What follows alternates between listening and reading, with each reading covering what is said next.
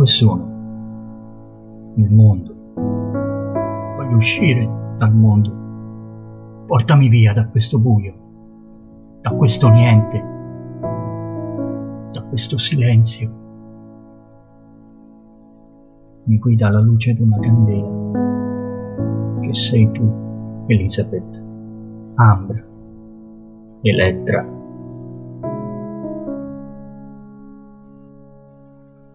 Guidi i miei passi attraverso il mondo, lontano dalla furia delle erinni. Passi insanguinati percorrono il teatro, portano sul palcoscenico vuoto. Una volta mi hai detto che la polvere delle assi del palcoscenico ti si deposita addosso e inizia a corroderti corpo e anima. Questo è il prezzo che il teatro esige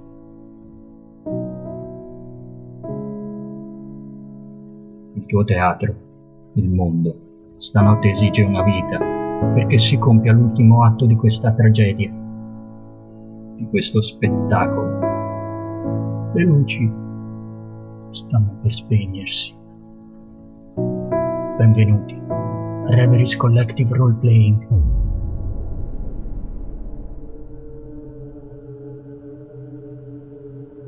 Allunghi la mano e c'è il niente come una stanza, senti un refluo d'aria? Preso da, dalla rassegnazione, da una silente, stupefatta rassegnazione. Allunghi un passo,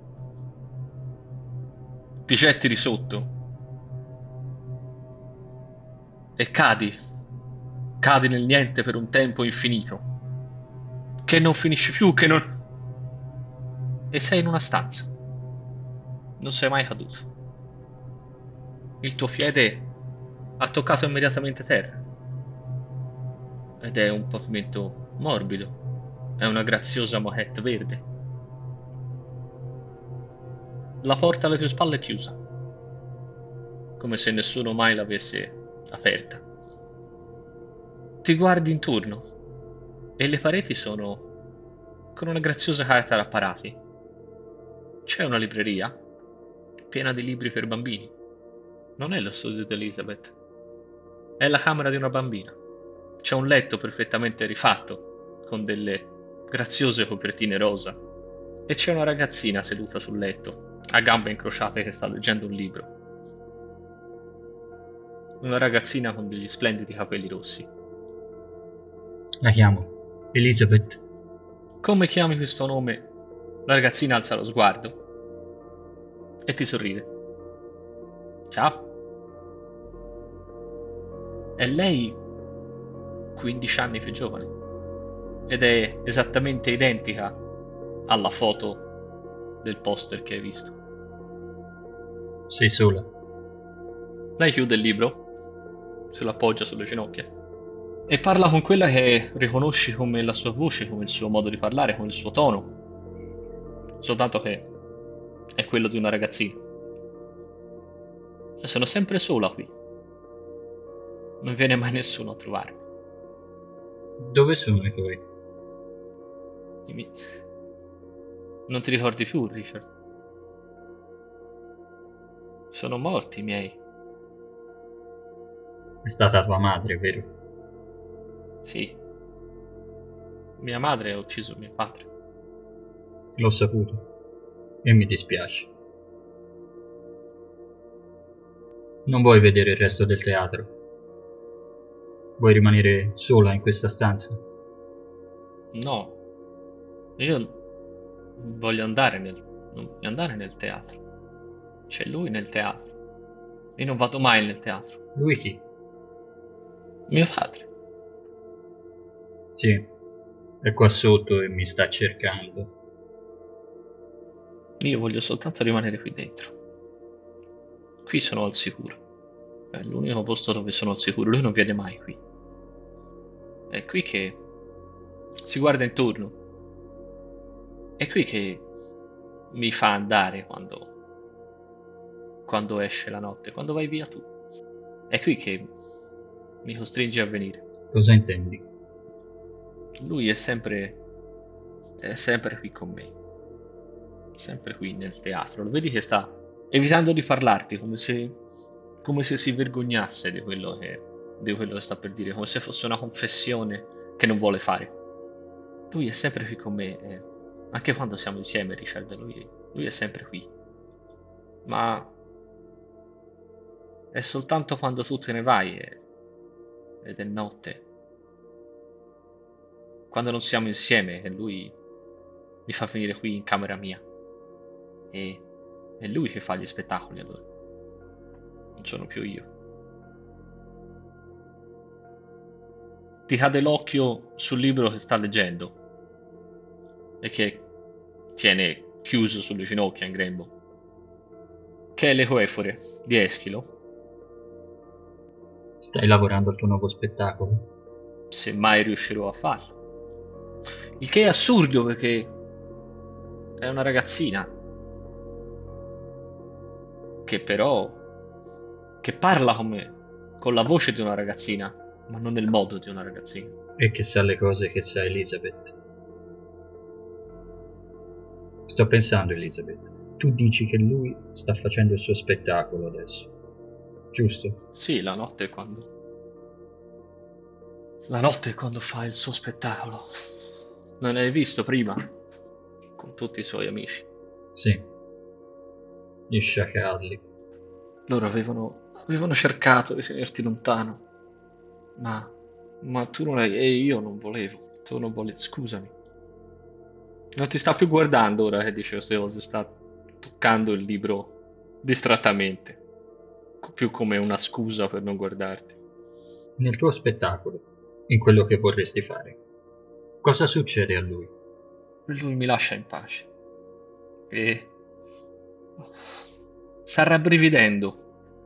No, sì, lui, lui mi lascia in pace. Le, le, le, ume, le umanity arrivano e lo, portano, e lo portano via da me. E cosa deve succedere perché lui ti lasci in pace? Lui non mi vorrà mai lasciare in pace. Ci devo pensare io, vero? Cosa, cosa vorresti fare tu? Immagino che che tocchi a me affrontarlo. Non puoi affrontarlo. Nessuno può affrontarlo. Lui è invincibile qui. Questo è il suo teatro, questa è la sua. Questa è la sua vita. È qui che, è qui che è andato dopo. Abbassa nuovamente lo sguardo e tocca distrattamente la copertina del libro. Dopo che è morto. Morto. Mio padre è morto. Ti sta parlando in modo confuso. Così sapevo. Mia madre lo ha ucciso. E lui ha ucciso lei. Oh. No, non è questa la storia. No? Allora raccontamela. No, la storia ha difficoltà a parlarti, come se come se stesse cercando di rimettere ordine nelle sue idee. C'è qualcosa che non le torna, ma che ha difficoltà a esprimere a parole. No, no, la storia è... Forse non, non sono riuscita a farlo capire nello spettacolo, ma avevi detto che ti era piaciuto tanto. Sì, è così. Clitennestra uccide Agamennone ed è Elettra a uccidere Clitennestra e Ecisto. E poi le, poi le Eumenidi, e poi, e poi le Eumenidi scoppia a piangere terrorizzata, nasconde il viso fra le mani. Ti rendi conto che non sai neppure se già era lì, in questa deliziosa camera di ragazzina, con i suoi pupazzi, con i suoi libri per bambini, con dei disegni adorabili che aveva fatto evidentemente anni prima. Appesa fra, le, fra i disegni c'è la locandina dello spettacolo della Gamennoni, enorme, sulla parete dove la figura di Elizabeth in questa inquietante foto ritratto di famiglia nasconde il viso fra le mani. Come lei in questo momento. La chiamo, la, la chiamo Elettra, visto che sta piangendo. Elettra. La chiami due o tre volte usci- prima di riuscire a scuoterla dal, dal suo pianto. Io non, io non sono Elettra, sono Elizabeth. Sì. Tira su con il naso, si asciuga, si asciuga le lacrime. Ma credo che tu debba ricoprire il, il ruolo di Elettra per questa notte. Vendicare dovrei attirare su di me le Eumenidi. E forse tutto questo finirà. Vuol dire che potrò uscire da questo teatro? Esatto. Tornare all'altro teatro. Il mondo. Aperto dopo 15 anni. Aperto da te. Aperto da me. Lo vedi che sta lentamente capendo qualcosa? Ok, le sta arrivando qualche genere di rivelazione all'improvviso. Un mondo che... Il teatro che io ho aperto. Quello libero, dal, libero da lui. Giusto. È morto. Sì, da più di 15 anni. Ma non è reale. Questo non è reale. Lui che mi chiude qui dentro non, non è reale. No, non, può, non può farmi questo. Non sei più una bambina. Tu sei una donna. Io non sono, sono più una bambina. E... E le Eumenidi sono... Sì. Lancia via il libro che stava leggendo. Lo lancia contro una parete, si alza di scatto in piedi. Mio padre è morto. E noi dobbiamo uscire da qui. Sì. Lui non ha più il diritto di tenermi qui dentro. Non ha nessun diritto. Io ho già ucciso una volta. Le Eumenidi verranno per me in ogni caso. Lo hai già ucciso. Non ho ucciso mio padre. Elettra non uccide il padre, uccide la madre. Cioè, quindi... Quindi tua madre è morta per mano tua? No, non per mano mia, per mano... Sì. Per mano... per mano mia? Ma vedi che è confusa quando... Qualcosa che ha detto un, un attimo fa, che ha detto lei con la sua bocca, le esce completamente alieno quando invece sei tu a dirgliela, a metterla davanti a quelle che evidentemente sono le sue contraddizioni. Io non... Oreste Elettra è la vendetta, non Elisabeth. E chi è Oreste? S- sono io Oreste? No, tu sei Richard, Sì, io sono Richard. ma non mio padre. L'altro Richard. L'altro. Anche Richard, anche mio padre mi ama. Si prende... si è preso cura di me per tutti questi anni. Ma è morto. Per tutto questo tempo. È morto. Sì, è morto. È vero, è morto. E non ha il diritto di tenerti qui dentro. E non ha il diritto... No. Non ha il diritto di tenermi qui dentro e non voglio stare qui dentro. Voglio uscire. Non voglio più stare qui dentro. Se uscirai chiamerai su di te le. Le omenidi. Le Erini. Le furie. No, le omenidi. Le gentili. Le gentili. È vero. Le gentili. Andiamo a chiamarle, vuoi? Sì. Credo sia arrivato il momento. Lei si alza dal suo letto, raggiunge la, sua, la libreria e ne tira fuori un, un certo particolare libro. E nonostante il titolo sia in greco antico, ancora una volta, è, co- è come se tu sapessi che libro, che libro è. Ed è L'Eumenidi, la terza parte della tragedia dell'Oresteia. Lo apre e dentro questo libro, nascosto fra le pagine, tira fuori lo stesso rasoio con cui l'Elizabeth adulta ti ha minacciato poco tempo fa. Apri il rasoio, se lo infila in tasca. Andiamo a chiamare le Eumenidi. Va bene. Apro la porta. Le faccio strada. E il corridoio dell'appartamento è lì. Innaturalmente lungo, molto lungo, come quello. come le cose quando sei piccolo te le ricordi più grandi di quello che sono. e i corridoi diventano più lunghi di quello che sono. Perché i passi di un bambino sono lunghi come i passi degli adulti. Passi Fost, passate insieme ai Foster, lei ti precede e noti per la prima volta in uno e poi lo vedi ripetuto in tutti gli altri che l'Elizabeth che campeggia sulla locandina dello spettacolo non si sta più tappando la faccia con le mani, ma sta guardando dritta davanti a sé, sta sorridendo. Si ferma davanti alla porta della cucina, che è chiusa. E ora che ci pensi, ti rendi conto che non avevi mai visto l'Elisabeth adulta. Raramente avevi visto l'Elisabeth adulta andare in cucina e farsi da mangiare. Prendeva sempre, prendeva sempre il cibo da asporto. E raramente l'hai vista cucinare. L'hai mai vista cucinare? Forse no. No. No. Le ho preparato io le uova l'ultima volta. Come tutte le altre colazioni che avete consumato a casa, sei sempre stato tu. Non ricordi, non hai la memoria che lei sia mai andata in cucina neppure per prepararsi il tè. È successo qui dentro, vero? Lei ti guarda dal basso, dalla, dalla sua altezza. Sì, è successo qui dentro. Allunga la mano sulla maniglia ed entra dentro.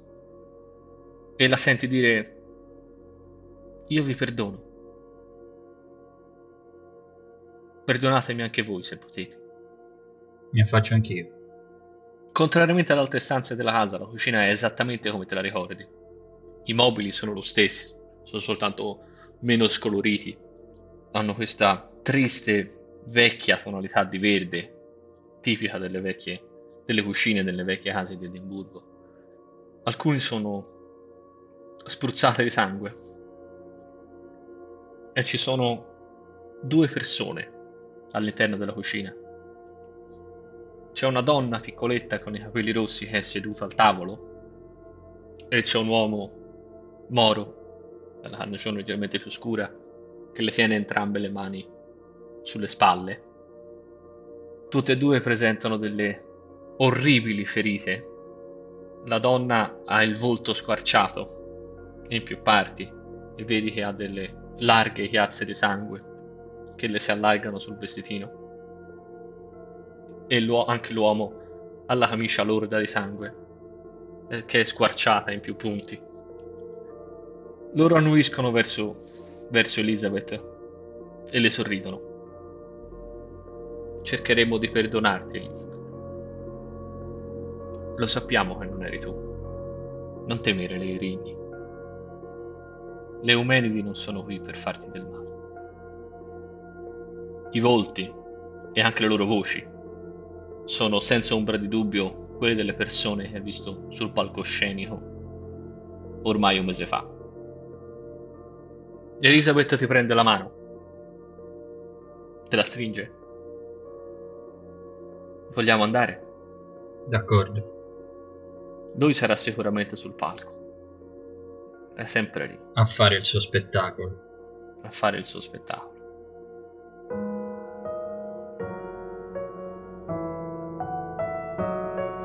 Mi sono arreso. Ho capito un meccanismo sotterraneo che dà un senso a tutto ciò. Eh, lo capisco, lo, lo intuisco. Non so se sei vittima di allucinazioni, non sai se se sei stato drogato, forse ti stai semplicemente forse. immaginando tutto quello che la tua immaginazione non ti ha suggerito in questi, in questi ultimi anni, come se la tua mente fosse esplosa in un atto creativo. In un atto creativo immenso che abbia dato voce a quelle che sono le tue più profonde paure. Ma ti ritrovi a dare la mano a questa bambina mentre la sua altra mano è in tasca e vi avviate lentamente oltre l'appartamento, lungo il corridoio e giù per le scale. Mi muovo come in un sogno, o meglio, un incubo.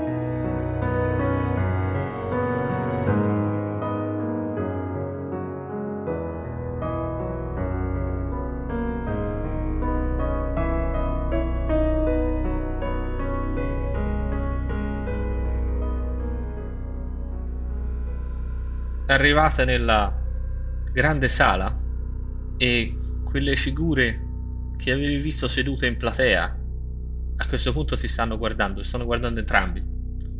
Si voltano a guardarti.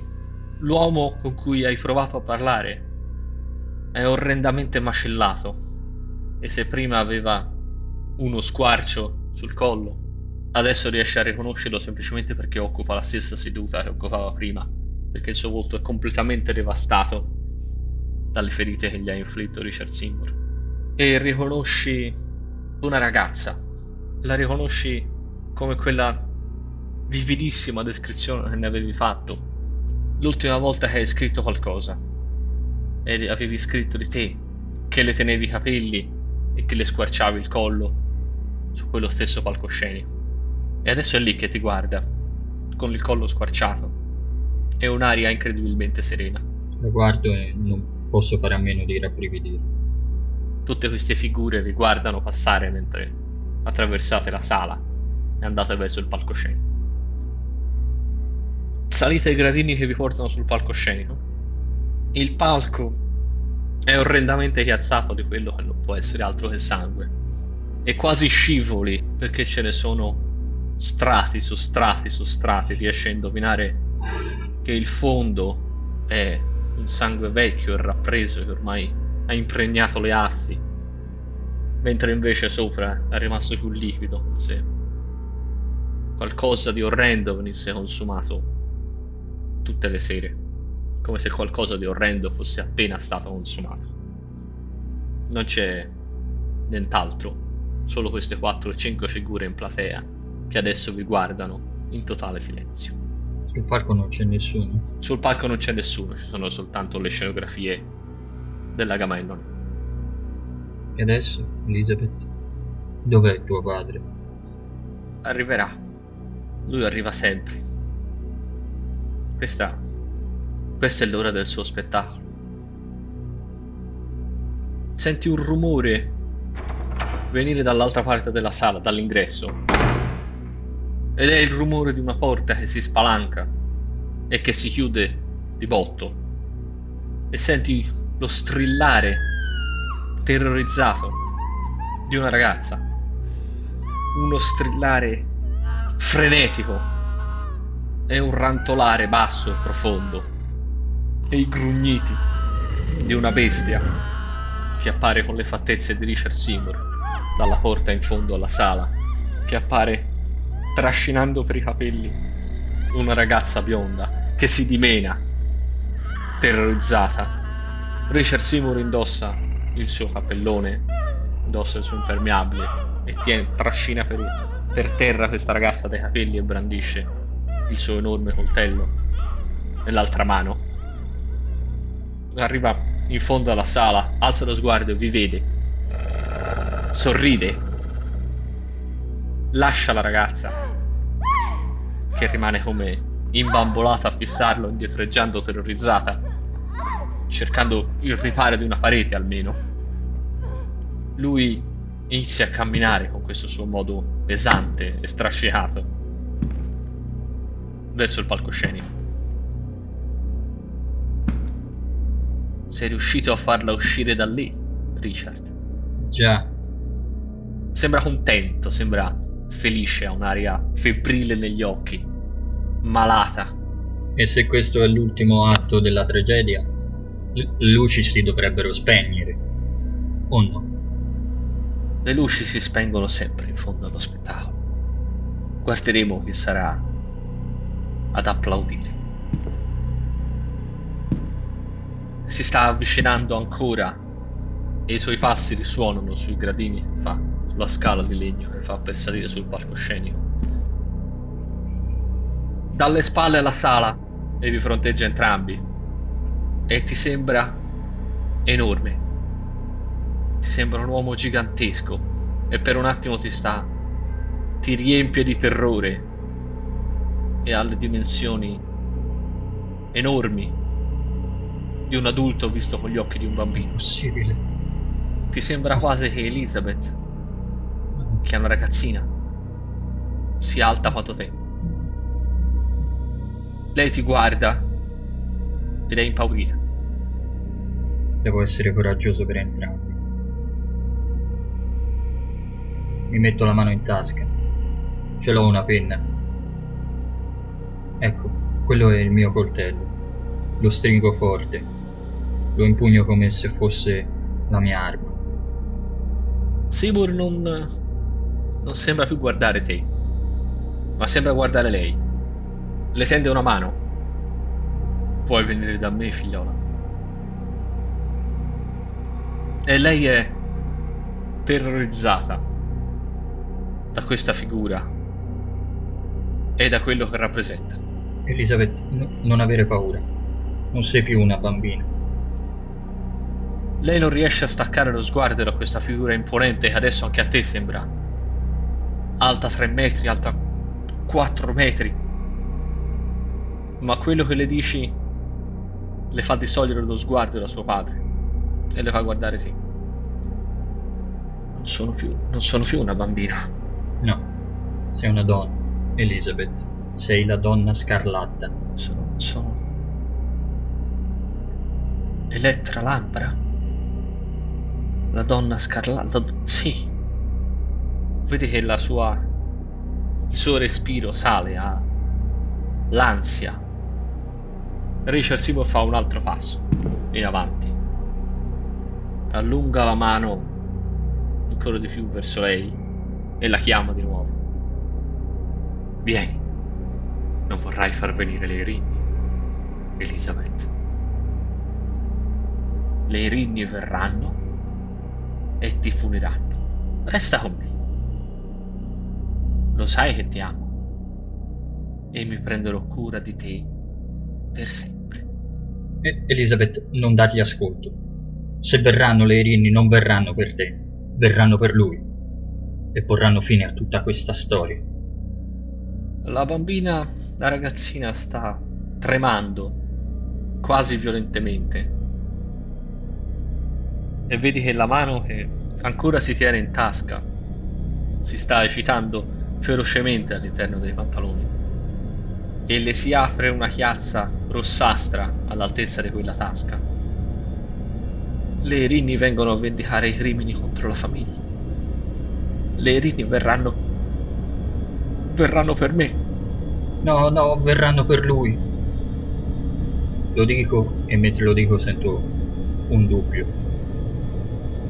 Estrae la, la mano dalla tasca e ha il rasoio aperto in mano con cui si è tagliata.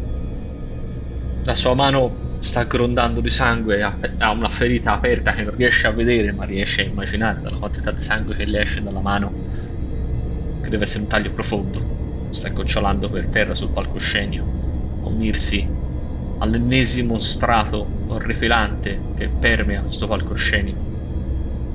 Le rinni verranno per lui e per me. Ma io non voglio più stare chiusa qui dentro. Tiro fuori la penna. La impugno, come se fosse proprio la mia arma. Seymour non considera neppure il movimento che fai. Come se tu non esistessi o come se tu non fossi degno della minima attenzione. E rimane a guardare Elizabeth, che sembra ormai minuscola davanti a lui. Non far venire le rinni. Fa un altro passo verso lei e sembra quasi che cada, pesante, appoggiando tutto il suo peso. Sembra le asse del palcoscenico sobbalzino sotto il peso enorme di quest'uomo. Elizabeth, non ascoltarlo. Lui ti chiuderà di nuovo in quella camera e lo farà tutte le notti per fare il suo spettacolo.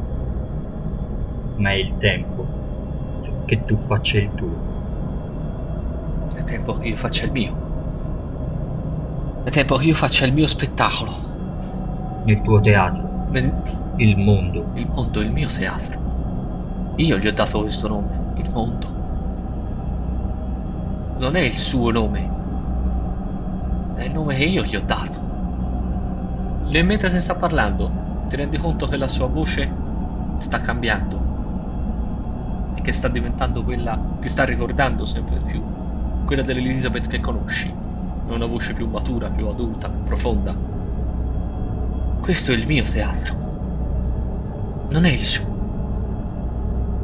Provo un moto quasi irresistibile di commozione, di gratitudine e d'amore per lei. Ti volti a guardare Seymour, che si sta avvicinando sempre di più. E non ti sembra più enorme come prima. Ti sembra sempre grande, sempre alto, ma non ti sembra più così assurdamente gigantesco come era poco fa. E anche Elizabeth non sembra più così piccola. Ti sembra più alta, ti sembra più bella, ti sembra più grande. Elizabeth, sei pronta? Pronta a scrivere ciò che è mio. Dovrei. dovrei riprendere il mio mondo, Richard. E vi guarda entrambi. Sì, devi riprendere il tuo mondo. E ci sono io al tuo fianco. Richard Seymour a questo punto vi ha raggiunto. Ti è quasi accanto. E ti rendi conto che è un uomo normale. È alto come te, è un grande, un grosso uomo dalla corporatura robusta. Ti guarda con uno sguardo allucinato, da pazzo. Ti guarda con un'aria assassina brandisce il coltello in una mano, ma la sua altra mano è sempre tesa verso Elizabeth. Mi metto davanti a Elizabeth. L'Elizabeth che hai davanti è quella che conosci. Sì, lo è. È la donna scarlatta. E non ti sembra di averla mai vista bella come adesso. Dopo tutto questo tempo l'ho trovata. Mi proteggerai dalle Eumenidi, Richard? Sì, sono qui per questo. Lei si avvicina, ti bacia, ti abbraccia. Lascia che vada da mio padre. Porrai fine a lui.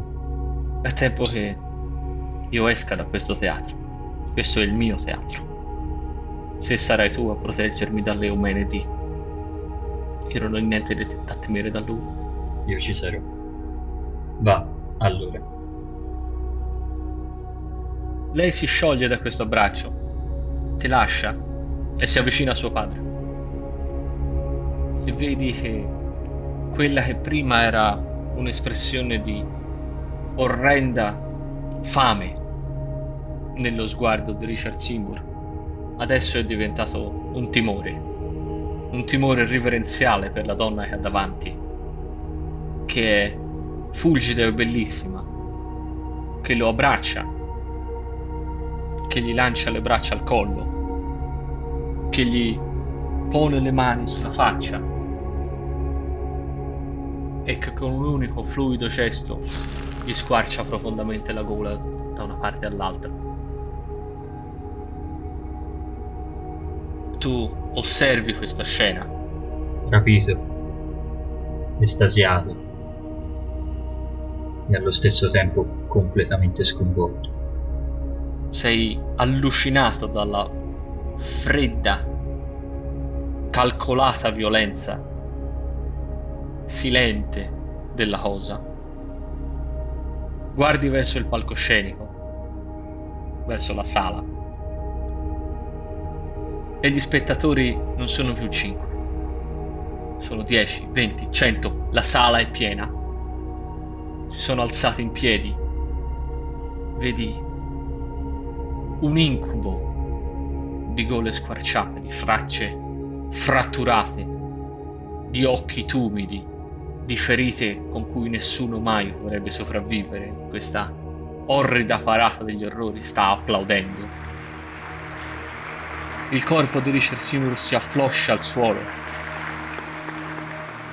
Elizabeth allarga le braccia, fa un chino verso il suo pubblico in estasi.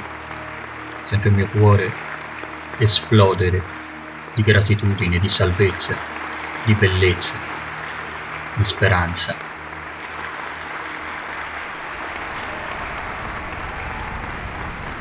Tutto vortica il suono dell'applauso si fa intenso e scrosciante ti riempie le orecchie, ti sta girando tutto, ti sta girando la testa. Ti sembra che la scena che hai d'intorno si stia sciogliendo, si stia facendo nebbiosa, stia evaporando. Cadi in avanti e affondi le mani in quello che è una poltiglia di sangue. E ti risvegli con delle urla, con delle grida terrorizzate. Alzi lo sguardo e sei nella stanza della caldaia. La caldaia sta bruciando davanti a te. Terra, raccolta in posizione fetale, c'è Elizabeth, avvolta nel suo impermeabile, il cappello caduto fuori e rotolato via, e i suoi lunghissimi splendidi capelli rossi sono sparpagliati per il pavimento. Sta strillando. E si sta ferendo volontariamente con il rasoio le braccia e il volto e il collo. Faccio per fermarla. Le vado incontro cerco di fermarla. La fermo. Smettila, smettila. Non fare così, smettila. Lei ha gli occhi sbarrati dal terrore. Non sembra che ti stia sentendo, non sembra che ti stia capendo. E i suoi scatti sono frenetici sta cercando compulsivamente e ossessivamente di farsi del male con la sua arma. Le prendo il polso. La tengo ferma. Sembra dotata di una forza che non l'avresti mai detto. Il rasoio le cade dalle mani, ma il suo braccio è completamente lordo di sangue e ti sfugge la presa. Si porta la, la mano al volto e comincia a graffiarsi a fondo. Le prendo il volto fra le mani. Cerco di tenerla ferma e di farmi guardare in viso. Lei sta urlando, sta strillando il preda a un terrore incontrollabile. Elisabeth, Elisabeth. Sei chiaramente più forte di lei, che è minuta e riesce a averne ragione, ma è preda di spasmi incontrollabili. Sta cercando di resistere alla sua presa per continuare a martoriarsi e a farsi del male. Il dolore che provo mi, mi scava il petto, un dolore atroce. E cerco però di tenerla ferma, abbracciandola. La tira leggermente su. Siete semi sdraiati sul pavimento di cemento freddo e spoglio di questa stanza orrenda lei ti abbraccia, scossa, ti guarda senza, senza vederti, sta guardando oltre a te, sta continuando a urlare ancora e ancora che quelle che erano le sue, le unghie con cui stava cercando di ferire se stessa, adesso ti abbracciano, cercano di ferire te alla schiena, cercano di graffiarti. E molto, molto lentamente va a calmarsi.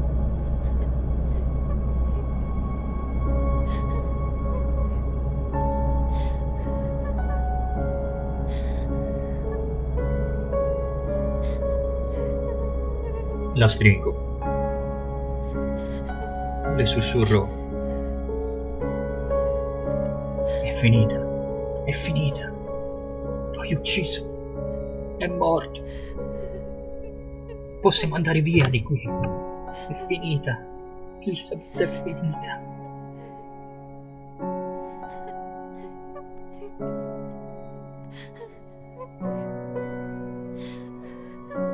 Lei non non sta più urlando. Ha smesso di urlare, sta singhiozzando. Le prendi il viso fra le mani e il suo viso ha una maschera di sofferenza che non avresti mai voluto vedere. È pieno di tagli che si è procurata da sola. È pieno di graffi, delle unghiate che da sola si è tirata. Sta singhiozzando e le sue lacrime stanno colando il suo bellissimo volto, mescolandosi al sangue delle ferite, gocciolando per terra. Sta singhiozzando disperatamente e ti sta guardando con uno sguardo vago che non riesce a vederti. Finita. Sì, sì, sì, finita. Sì, sì, finita. Finita. Finita.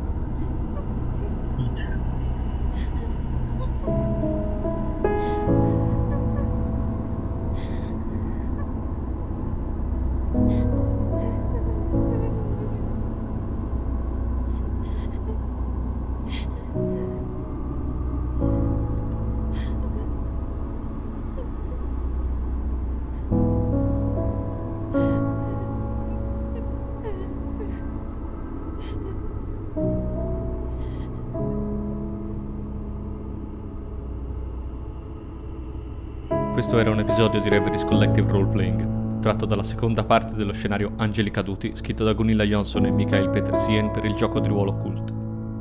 Musiche di Koik Music e di Miyu, rilasciate liberamente su licenza Creative Commons. Potete trovare Reveries Collective Roleplaying su Facebook, Instagram e Twitter, oltre che su YouTube e sulle principali piattaforme di podcast.